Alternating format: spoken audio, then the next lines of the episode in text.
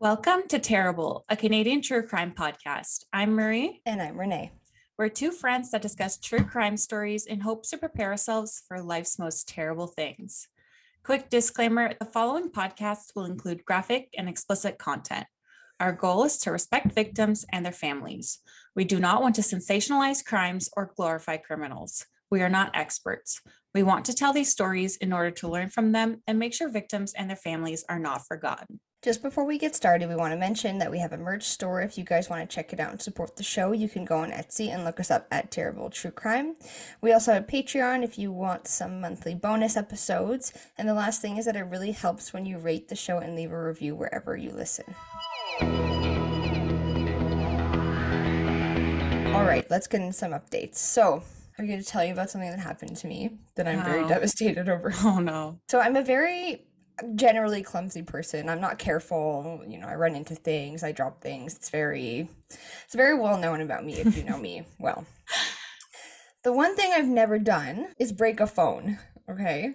I have always taken good care of my phones, had good cases on them because I know myself. That is until last night. Did you shatter it? Completely shattered. Completely shattered. Oh, it was in my pocket. I bent down, so it wasn't even far from the ground because I'm short, and it fell out of my pocket. And I just picked it back up, put it back in my pocket, and kept going on with my night. And you didn't notice? No, because it didn't fall from high, and it fell on carpet. Like, oh my god! And then I look at it, and I think the feeling was it's a new phone, so if that gives anyone the idea of how I'm feeling, but the feeling was so overwhelming that I was emotionless, and I was like, well, shit happens. My life now. That's kind of good though. Good for you. It would have been better if it was just a crack, but it's a shatter where chunks. Yeah, that happened to me once. Yeah, I just got it. I just brought it to a place, and they fixed it for $100. Yeah, and it was fine for 2 years after. Yeah, I'm sure it'll be fine. It was just, when you're just having that type of week and the one thing that just tops you over the edge. I was like, oh my god, I really did not need this. Yeah. And then I've just been in this moon where everything sucks. So yeah, so that's how my week has been going. I should say the one good news going on. I have lots of good things going on. But the one good news I heard today is that Rookie Blue, which is a Canadian cop show that I watched in high school, is now on Netflix. And I never watched it. It's so good. How many seasons? Maybe five or seven. I don't know, but there was a good amount of seasons, and I actually maybe a couple months ago was looking for it, and you couldn't purchase it anywhere. I was I'm willing to buy it. I want to rewatch it. And now it's on Netflix. So if you guys haven't seen it, Rookie Blue, it's great. On my end, football Sundays are starting, and apparently that's our thing this year. We're going to join in on football Sundays. Football, I have to admit though, is the only sport that I actually could enjoy watching. We chose a team, and we got Zoe a little jersey. Oh, she looks so cute. You have to post a picture. Oh yeah, it's so freaking cute. So Sundays are gonna be for having some drinks, a lot of food, nice, a little bit of football. Give you a reason to do something. Exactly. Maybe it'll help the Sunday scaries. It'll help the Sunday scaries, hopefully. Definitely. And maybe I won't include this in when I edit, but we've gotten a lot of mean comments lately. And, I just want to put it out there that we lose money by doing this podcast. We spend more than we gain. So obviously it's we have two Patreon subscribers, which are amazing, but that was never the goal. But yeah. But, to be spending money to do something that takes a lot of time and effort, and for people to be so mean, also, it's okay. But, just think twice before you comment, please. Yeah. So I only do the podcast side, really, and Marie does the YouTube side of, the commenting, and I do most of the social media. But anyway, I don't know who looked at, I'm going to speak for myself, but me, and thought that I had the self-confidence enough to think that they could go after the way that I look, because I'm telling you right now, I don't. Same, girl, same. So, no. If you think we're ugly, that's great. Keep it to yourself. Yeah, that's totally I never fine. Wanted my face to be on YouTube. Like, I wanted to be a podcaster, but apparently it's part of the gig, so... It's totally fine if you think we're ugly. Just don't let us know, because trust me, we're already telling ourselves that every day, you know? Yeah, we know. So, yeah, we know. Anyways, just putting that out there. Love you guys if you're listening, but if you're just yes. here out of random clicking on our YouTube video, either exit or be kind. Thank yeah. you. But also thank you for all the kind comments, because we yes. get a ton of kind comments and a lot of nice stuff, which makes our day 10 times better, because we like send it to each yes. other. We're like send crying faces, like we're so excited. So yes, yeah. Good point. All right, crime updates. So by the time the episode came out last week, this had already been all wrapped up. So we talked about Damien Sanderson and Miles Sanderson, who went on this kind of killing spree in Saskatchewan. So early last week, Damien Sanderson was found. So he was found dead. His body was found in James Smith Cree Nation. So he was one half of the pair that was responsible for killing the 10 people, as I just mentioned, and injuring many, many others. And we spent the most of the rest of the week wondering where Miles Sanderson went or was, and, you know, kind of what happened between the two of them. We still don't have a lot of information about that, but later on in the week, thankfully on Wednesday, Miles Sanderson was caught by the police. He went into medical distress after being arrested near Rosthern, Saskatchewan, and was pronounced dead in hospital. So there are no other details about how he died, really. Autopsies will be done, I'm assuming, on both of them, and the investigation is ongoing. But thankfully, everyone is kind of good to go back out yeah. again. There's no more sort of intense stress out here about, you know, being on the lookout for the black Nissan and, you know, so on and so forth. So yeah, but very strange. Like, I don't know if something happened between the two of them, and then one of them ended up dead, and then the other one kept running. It's very strange. I hope that we get more information, but we are glad that they're not, you know, on the streets hurting people anymore. It was creepier, I think, or scarier, because everyone was getting those emergency alerts on their phones, which constantly. So yeah, I got them here in Alberta, and it was done in Saskatchewan. Like, if you see this, take cover immediately. Do not approach suspect. And like, it's like, whoa. Yeah. Oh my yeah, God. So, yeah, I know a couple of you have messaged us on Instagram about it, and one conversation I had with one of our listeners, her at is itscriminology.art, said she told me she was camping at the time, and I was like, same girl. Like, I also got the emergency alert so when true. I was camping. So you're like, how do I take cover in a tent? Yeah, I probably shouldn't say she. I don't know if it's a she, I was assuming. So they told me that they were camping. I was like, me too, but I was sort of on my way out from camping. Oh, so scary. Scary for the long weekend for a lot of reasons. Yeah, I didn't even think about that. That makes it 10 times worse. Whew, glad that's over. Well, next up is fatal stabbing in Banff that happened recently. So police are investigating two murders outside the same nightclub in Banff within the span of a month. So the first one happened August 5th. The second one has just recently happened on September 3rd. What's kind of like eerie about this is that the previous murder in this town was in 1990. Yeah, it's been years. So, which actually in one of the articles, the stabbing that happened in 1990 was that someone stabbed a cab driver for the earrings, and their earrings were only worth $130. I mean, mind you, those are expensive earrings, but not worth a life. You know what I mean? Oh, nothing's worth a life. That's what happened? Not in 1990. Yeah, that's what I mean. Anyways. It's a very weird thing to happen in Banff.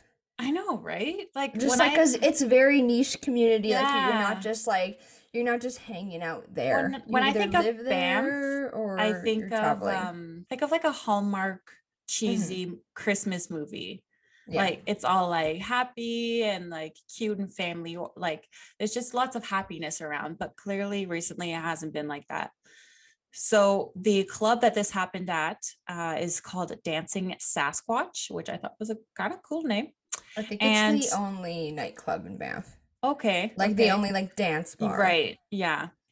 And they had actually recently reopened after the first stabbing happened, and then now this happened. So that people who work there, oh man, yeah. So they reopened, and then on August 5th, Ethan Ens Gano, if I'm pronouncing it correctly, was unfortunately the victim that was stabbed and killed at the nightclub. He was a local Banff resident who was born and raised in the community, and he was only 26. So it's really sad, you know, he was born and raised in this little cute town, and this had to happen. And so the suspect, John Ariza, who's 22, was charged with second-degree murder and continues to be held in custody. So now, September 3rd stabbing, the suspect, John Sprell, is a 20-year-old, and he... The suspect or the victim? The suspect. Oh, okay. Yeah. He is charged with second-degree murder following a fatal stabbing, also at the same nightclub on Saturday, September 3rd. And the weirdest thing about this is that residents of an apartment complex a few blocks away from the crime scene said the attacker attempted to break into their homes to flee the police. So he was banging and smearing bloody handprints on their doors, and thankfully, he was arrested near the apartment building, but unfortunately, the victim, 27-year-old, was found by the nightclub, and he later died in hospital, and he has not been identified, so we don't have a name, which I feel like currently as we're recording, it's quite a few days after. I don't know how long it takes to identify, or if they just haven't released any information, but horrible. So that's really sad for the community of Banff too, because I'm sure it's a tight-knit one. Definitely. I feel like something that really shocks the entire community, the city of Banff. So yeah, that is too bad. And I know that we've been to Banff several times since we've lived in the Calgary area. And I know that most of the calls that police get when they're there is kids partying too hard, snowboarders that are being too rowdy, I'm sure the odd sexual assault and things like that are horrible, but it's definitely not usually murder. Oh, and that nightclub, that sucks. Mm-hmm. You just reopen your doors and you're okay, we're recovered from someone being murdered here. Yeah. And then someone else for the first time since 1990. All right, let's get into this week's case. So today we are going to be covering the case of Alicia Ross. Alicia was born on February 8th of 1980. She was born in Markham, Ontario, and was adopted when she was an infant by Sharon and Marvin Ross. The couple would also adopt Alicia's younger brother, Jamie. Sharon and Marvin would later split up, and I believe that they both remarried. This caused for this kind of huge blended family. There was many siblings involved in Alicia's life. And yeah, it sounds like she had a pretty good family life. Lots of people that loved her. She's described as athletic. She loved kickboxing. She loved camping and canoeing, so was obviously very outdoorsy, and played guitar. She did her post-secondary education at Concordia University and studied geography. Everything seems pretty good in Alicia's life so far, but she had gone through some difficult times. Marvin, her father, had died by suicide when she was younger, and her high school boyfriend had been killed in a car accident, so she had been through some pretty difficult things for the young age of just being 25 years old in 2005. Yeah. That's a lot. So like I said, it's 2005 when this case takes place. She's 25 years old. She had just recently finished her undergrad and spent some time traveling. She had gone to Australia, Israel, and Peru. Wow, that's pretty sweet. Pretty adventurous. She's described as pretty fearless. She had just recently moved back home to a suburb north of Toronto in Thornhill, Ontario. She was living in a room in her mother and stepfather's basement. She had just recently began working at Hewlett and Packard, which I had to Google, and then I realized is HP. It's an information technology company, so HP laptops. I never knew that's what it stood for. Me neither. I was I'm gonna have to explain this. Wow. And I Googled it, and I was wow, I'm probably the only one who didn't know that. I had no idea. That's really funny, actually. But that's where she had started working. She had recently expressed excitement for her work and thought that she might be getting a promotion. She had also just started dating a new guy, a 29-year-old named Sean. So things were going, really well. She was really starting her life. Until it wasn't going well. I'm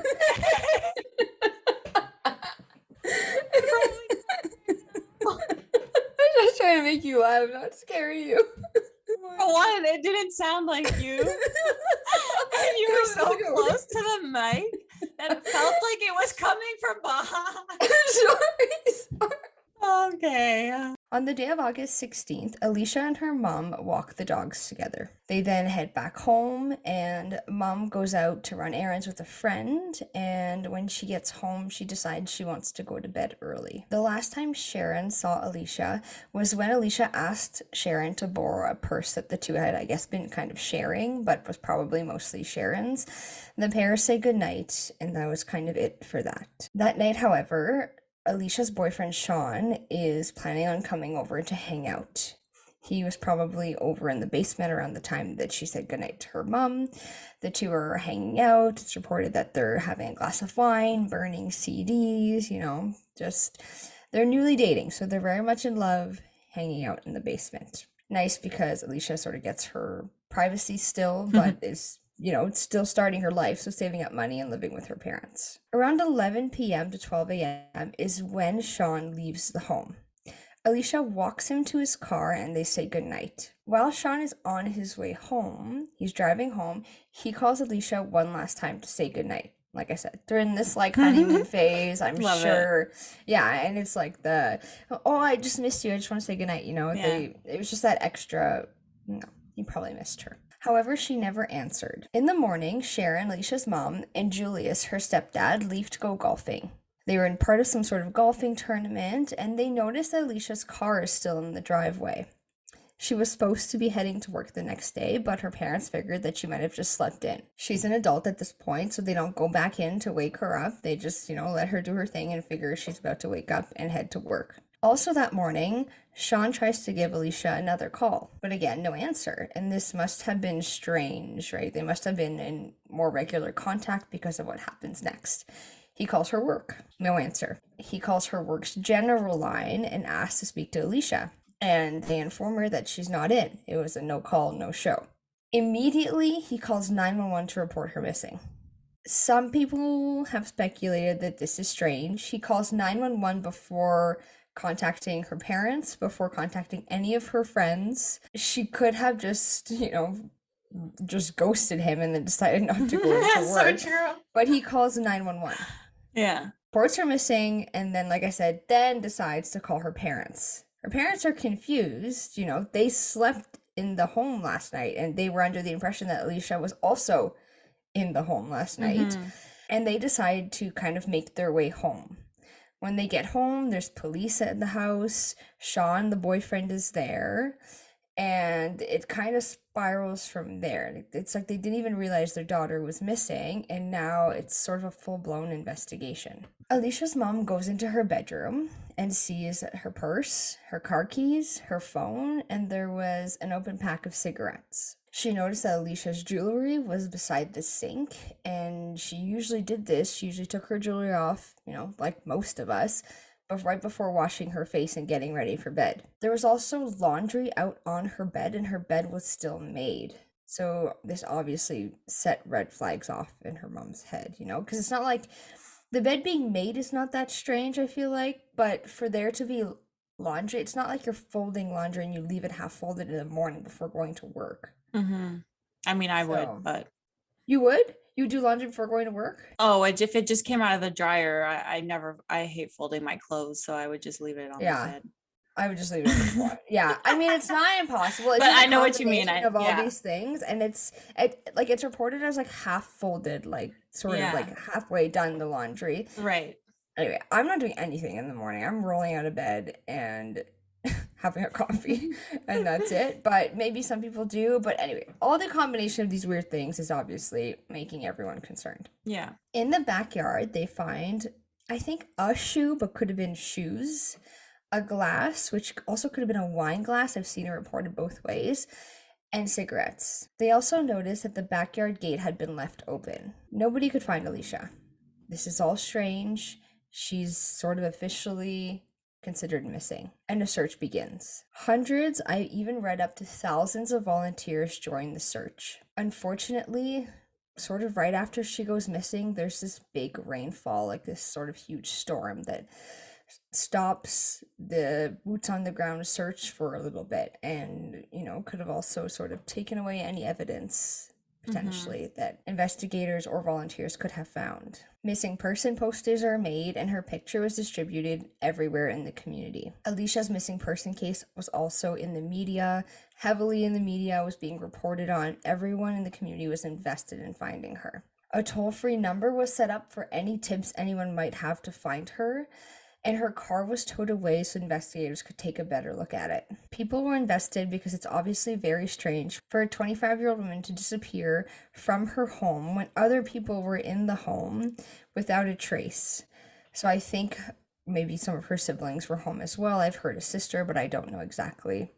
Definitely, mom and stepdad were home. Nobody had seen anything. No neighbors had heard anything. Nothing. Obviously, investigators went around asking anyone for any information, and they sort of got nowhere. Nobody thinks at this point that Alicia has just up and left. Everyone is thinking something bad has happened. Their feeling is sort of, you know, an abduction. She wouldn't have just left the house. As time goes on, thoughts of foul play creep into everyone's mind. In late August, the Ontario Provincial Police Behavioral Science Unit said that they believed that she was taken by someone she knew and felt comfortable with. So they're dishing out some resources here to find her. Yikes. I didn't even know that. I shouldn't assume that we don't have behavioral science units, but interesting to know that the OPP has behavioral science. Like in every other investigation of this kind, investigators look at the boyfriend. They're wondering, like I said, why he would call 911 before checking in with her parents. He seemed instantly sure that there was something wrong and that she was missing. There are a lot of claims or rumors that are going around that he wasn't cooperating with investigators. He appears to become the #1 suspect. Obviously, investigators are going to look at him, but the media is really to blame for kind of targeting him as, again, the #1 suspect in this case. Investigators do their part. They search around the house where Sean lived. It's sort of public knowledge that they're looking into him again. You know, the media's there sort of watching investigators knock door to door, try to get information from his neighbors, but that leads them nowhere. Days after Alicia goes missing, it's reported that Sean was caught drinking and driving, and his license was suspended. I think this kind of fueled the fire in the media as well, pointing to him. You know, this is not a great look for him, but also his girlfriend's missing. Yes, he's going through it right now for sure. So that's basically what he tells police. He says, you know, he was upset about Alicia. It's not something he usually does, but, you know. But at this point, it seems like he's kind of had enough. He stops cooperating completely, and he refuses to take a polygraph. Oh, Sean. Which is always hard because it's either very smart or makes you look very guilty. Because polygraphs are, as everyone who's into crime knows, sort of sketchy. If he didn't do it, at this point in the case, if he didn't do it, they're already pinning me for this. I'm backing off. Like, I'm not the suspect. I'm removing myself from this investigation. If he did do it, it's making him look real guilty because he's like, I don't want to fail the polygraph test. So it's a tough one for sure. I feel like also I'm anxious, so I feel like I would fail it anyways, even if I didn't do it. But if I wasn't guilty and I'm being accused as like the #1 suspect, I'd just be like, let's get it over with. You're going to know I'm not guilty. I didn't do anything. Now stop bugging me and put your efforts into finding whoever actually did it. True, but I feel like there have been many cases where people have not been guilty and they have been found to have been deceitful on their polygraph test. Oh. Like it's not very black and white polygraphs. Yeah. So it's just, that's what I mean. It's like a big gray area. So some people refuse and you're like, I get it, because I don't want to be involved in this. If there's any chance that I might fail because I'm anxious or because I'm I don't know, right? It's sketchy for sure. On August 25th, a 31-year-old man walks into the police station along with his lawyer. He's surrendering himself. He tells investigators that he was responsible for the disappearance and the killing of Alicia Ross. This man was Alicia's next-door neighbor. His name, Daniel Sylvester. Daniel is described as a loner. He was diagnosed with depression, anxiety, and OCD, and it's reported that he stopped taking all of his medication. He had no job, had sort of never held down a job, was being supported mostly by his parents, who he was living with at the time. He was a very big night owl and is kind of described as the sort of peeping Tom, like he had these night vision goggles or something. Ew. Yes, he spent most of his time outside the house at night. He would borrow his mom's car and sort of go out and creepy. I don't know, drive around. I don't know how to describe that. According to Daniel's lawyer, after he surrendered himself, Daniel just wanted to make things right. He said the following. His conscience got the better of him. He's feeling that the family next door needed closure. He feels that another person might have been unjustly prosecuted. At this point, there was actually apologies from the press, from the media, put out towards Sean, Alicia's boyfriend, because they had gone after him so aggressively. Good for them. Most people who cover this case mentioned the apology. I think it was really one columnist who wrote for the Toronto Sun, but maybe there was more. But anyway, he was obviously really targeted, and I'm sure this had a huge impact on him, but apologies were put out, which is, yes, very good. Better than nothing. Yeah. Daniel agreed to take police to Alicia's remains on September 21st. He had originally placed her in Manila, Ontario, near where his family had a cottage. He visited the site several times before eventually deciding to move her 54 kilometers away in Coboconk, Ontario. That's rude. It's very weird. I think he was getting stressed out, concerned. Eventually we'll get into it, but pieces of... How do I say this? Alicia's remains were found in both places. So it's... I don't understand why he would have moved her. And I think it's just, I don't understand, because I'm so disgusted that he did this in the first place and then thought, you know, let me move her. Ugh, I hate that for Alicia's family, that they know this information. Mm-hmm. I hate that. Yeah. Daniel was charged with second-degree murder as investigators were waiting for the remains to be identified. And finally, they got the confirmation that this was Alicia. During a lengthy interview, he described the events of the night from his perspective. He said that he met Alicia in the walkway between the houses, probably either right after she said goodbye to her boyfriend, Sean, or she might have gone back into the house and gone out for one last smoke. Mm-hmm. He says that he kind of startles her, and she says, "What the F are you doing here, you loser?" I don't know, Alicia. However, I have been diving into this case for days and days now, and she just does not seem to me like the type of person to say something like this. Yeah. And on top of that, I don't know who is saying this sort of thing when they're being startled. Well, that's what I was just thinking. I'm like, that's the last thing I would think of if I was like, woo, scared me. If I'm scared, I'm gonna like antagonize the person who scared me, even if they meant to scare me or not. No. If anything, I just say WTF. Yeah. For sure. Like, stop it there. Like, okay, chill, leave.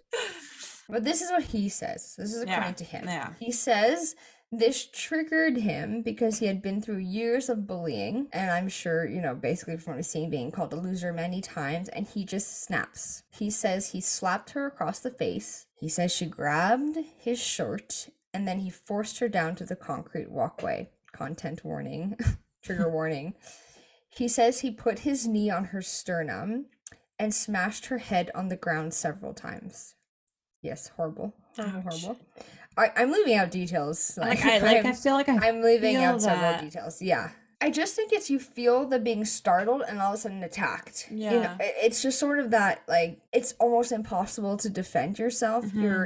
You're in your own space near your house, which you don't, you feel comfortable. Yes, you're not scared. You're not on high alert. Mm-hmm. Something scares you, and then I'm gonna go with the fact that this is all sort of his version of the story to give him motive in the sense that he's saying that she called him a loser. I'm not gonna believe that. I don't think Alicia's family believes that either. So he just attacks her. He's obviously a bigger, older man. It's horrible. He basically says that he knew she was seriously hurt and he thought about, you know, what he should do next. So I really wanted to find the interrogation video to show Mackie before the episode because that's her jam. She loves an interrogation video, but this was not available to view anywhere. However, we have quotes from his video, so we'll start with this one. I was angry and humiliated. I took offense. I wanted to confront her. I knew I crossed the boundary when I hit her. It was no longer verbal. It was physical. It was real. I'm responsible for her disappearance. I'm responsible for her death. Basically, I killed her. She died in my hands. She looked dead. She wasn't breathing. She stopped struggling. She just lay there. I panicked. I didn't know what to do. I knew I was in serious trouble. I knew I caused her serious bodily harm. I was scared. Again, this is all seeming very fabricated to me. Like, he's the victim here. Like, she offended him, and he was just defending himself, and he's scared now. And, like, if you're trying to cover it up like that by bringing her and burying her and then, like, thinking for your story for the next few days, like, ugh, I don't know. It's just too much. Yeah, it's a lot. He basically continues. I don't want to give him too much of a voice, so like that'll be it from his quotes. But he drags her down the shared pathway, across the front step of his house, through the side entrance to his garage. There he uses water and towels to wipe the blood from the garage floor. He lines the trunk of his mother's car with pieces of cardboard. Then he puts her body into the trunk. He says that he wrapped duct tape around her, also wrapped her head since it was bleeding in rags and more duct tape. He then takes a shower and he puts his blood-stained clothing and towels into a garbage bag in which he dumps on the way home from ditching her body in the town of Manila. He firmly states that he did not rape her. No, he's trying to defend himself. You know, I didn't do that. I did this to defend myself, but I didn't rape her. Oh, God. However, investigators find semen either on Alicia in the home. The details are not clear. I don't even want to know the details. No. And to kind of, you know, explain this away, he says that he basically had to calm his nerves down because he was like, so anxious about what had just happened that he sort of, you know, just took care of himself, and that's why there was semen at the scene or on the body or whatever. Oh my God, I cannot with this man. This is not true. I don't want to say this. Well, even if it was though. Both are gross. Both are disgusting. But I just think he's trying to paint himself as this sort of victim when I'm like, yeah, like, no, definitely not a victim. No. If you could hear my eyes roll right now, they're rolling. And, you know, as investigators kept doing their thing, as the autopsy was done, things are kind of moving along. And it becomes evident that the attack was way more brutal than Daniel had initially described. It was compared to someone getting hit by a car, the damage that was done on Alicia's body. Oh my God. Alicia. And I'm leaving details out. I'm leaving so many details out because we just don't need it. It's too much. Sucks big time. We hate this guy. Alicia's funeral was held almost 2 months after her death on October 6th of 2005. More than 500 people jammed into a Toronto synagogue to show their sympathy and lend support to the family. Sharon lovingly described her daughter as the following. She was an adorable baby, a precious toddler, a blossoming preteen, and a terrible, terrible teenager. I love that. Yeah, it was very sweet. Good night, our love, our dove. The trial began in July of 2007. The defense was going to try and go for manslaughter, basically saying that, again, Alicia had provoked this. Bullshit. So, yes, for sure. So, like, it wasn't planned or anything. It was sort of, you know, in defense of himself, out, you know, out of the blue. It's not something he intended on doing. But, you know, the videotape was played. So the videotape of the interrogation was played during the trial. The jury got to hear it. And they heard everything I told you earlier, and they probably saw right through it, just like we felt strongly about earlier. You know, he claims that she called him a loser, that he lost his temper, but the jury gets to hear in details how he overpowered her, pinned her to the ground, and so on and so on. And in the interrogation video, he's actually reenacting the crime for the investigators. Oh. So I feel like the jury is like, no, like, yeah. No, you're not getting away with this. Like, this is, it's, I feel like it's obvious to everyone that this is not a manslaughter thing. Yeah. He seems flat and without any affect or feelings in the interrogation video, supposedly. So they're just like, once the trial is over, the jury finds him guilty. Thank goodness. Second degree murder. He gets 25 years and is eligible for parole after 16 years. He was eligible for parole in 2021. There was a petition on change.org that people were signing to sort of prevent him from being able to get out. I found nothing, zero, about a parole hearing. Either it happened and he's still, this guy's not getting out, but either it happened and he's still in jail, or it hasn't happened because of COVID and it's gotten pushed back. I'm wondering if the petition is still taking signatures. Let me check. So it seems like they're still taking signatures. We'll post the link. We don't care if the parole hearing's been. Yes, we need more. Done. They have 7,294 signatures. They're almost at their goal. Oh, yeah, someone signed. Yeah, someone signed 3 hours ago. Yeah. All right, we're posting this. We're joining. The Terrible Squad is joining. Yes. This petition. And maybe that means that he hasn't had his parole hearing yet, or maybe that just means that people are still wanting to support the family and for the next parole hearing. So unsure. Oh, what? One of the I guess when you sign, you can put a reason for signing. One of them 2 years ago is because I'm still mourning the loss of my best friend 15 years later. After the verdict was read, Sharon said the following. This verdict now helps all of us move forward to the day when we hope memories will be of cherished happy times rather than painful reminders of Alicia's death. She later again spoke in a 2007 article and said, I constantly visualize how Alicia died, how she was left naked to rot. Every day I wake up, it feels like someone punched me in the stomach. This is obviously a very awful quote to read and to hear, but I thought it was important. Like, this is really the impact that this disgusting murderer has had on this family. And not a lot of victims' families speak like this, but I think these are thoughts that are going through their head. Yeah. And I think she's being very honest. Mm-hmm. Yeah.